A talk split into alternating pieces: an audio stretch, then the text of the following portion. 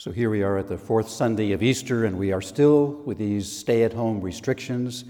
Why do we follow these COVID 19 orders? I know that there is a growing debate now in the nation, and maybe in your family or in our community, uh, about when these orders will be lifted and when we can once again come together as a church community, go to restaurants, go to work to support our family, or just enjoy one another's company. When will that happen? I hope it is soon.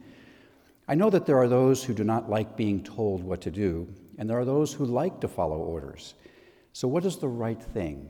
Today's gospel offers a very, very powerful lesson. I listen to the gospel, I listen to our archdiocese and the directions that they give. You know, I don't have the authority to open up St. Bruno's Church. We are part of the archdiocese. I have to follow the archbishop. I listen to him, I listen to you. I hear from people on both sides. And I also listen to this gospel, which I think has a unique lesson. It's the famous gospel of Jesus, the Good Shepherd.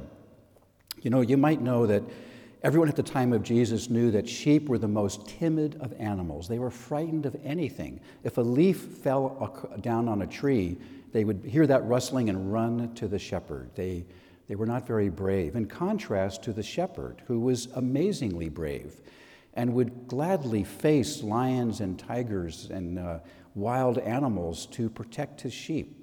And the sheep knew that. Now, the shepherd wasn't brave simply to show courage. He didn't do it, he didn't face wild beasts simply to showcase his bravery. He did it for one reason, and that was to protect the weak and vulnerable sheep.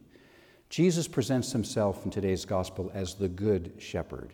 And we know that he was amazingly brave because he went through the events of Holy Week. He was willing to lay down his life before the violence of the crowd. He was willing to lay down his life for your lasting happiness.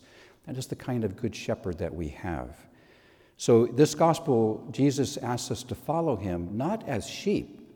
Jesus invites you to be a shepherd like he is and to show bravery as well for those who are weak and vulnerable around you.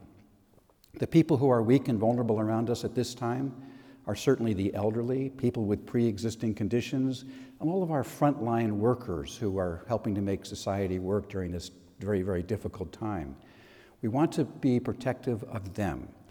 So I can tell you that I am not afraid of this illness at all. I'm not afraid of anything. But I am afraid of giving a disease that I might not even know I have to one of these weak sheep around us, the elderly or those with pre existing conditions. So I must sacrifice what I love doing most, which is leading St. Bruno Parish, which is being with you, our wonderful St. Bruno par- uh, parishioners. I hope that this uh, shutdown season will end soon, but in the meantime, I want to invite you and I myself, let us take this role that Jesus gives us to be the brave shepherd to protect those around us.